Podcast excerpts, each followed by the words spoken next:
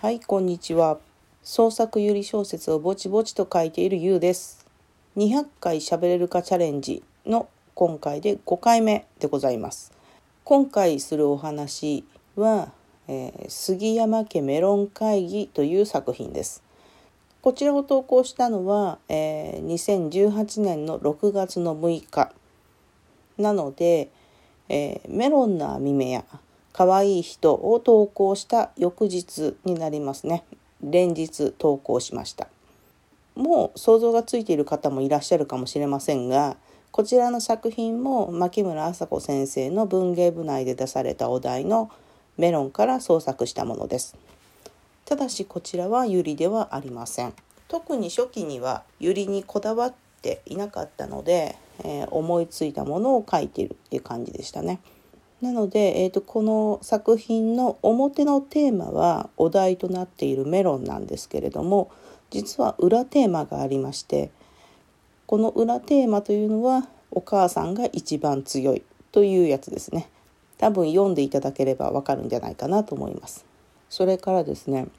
すごくバカバカしいことを真剣にやるっていうのを書きたかったというのもありますね。このバカバカしいことを真剣にやるっていうのは、えー桃太郎も同じですね。だから多分私がこういうのが好きなんだと思います。であとこの作品で言いますとメロンを食べて痒くなるというシーンがありますけれどもこれは実際に私自身の経験に基づくものですね。もともとメロンはあまり食べないんですけれどもメロン以外にもパイナップルとかスイカとかキウイとか柿とか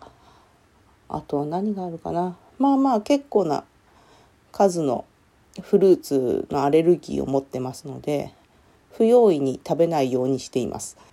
意外と花粉症のある人はこういった交差反応で食べ物のアレルギーを持っている方も多いんじゃないかなと思いますね。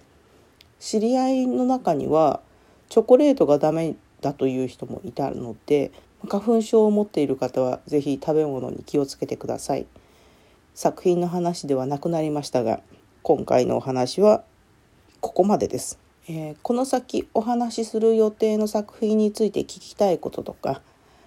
もしくはもうすでに終わったけれどもこれ聞きそびれたなっていうことなど、まあ、質問がございましたらお気軽にお送りください。次回第6回目は「ビールと愚痴と七節の生態」という作品についてお話しします。今回もお聴きいただきありがとうございました。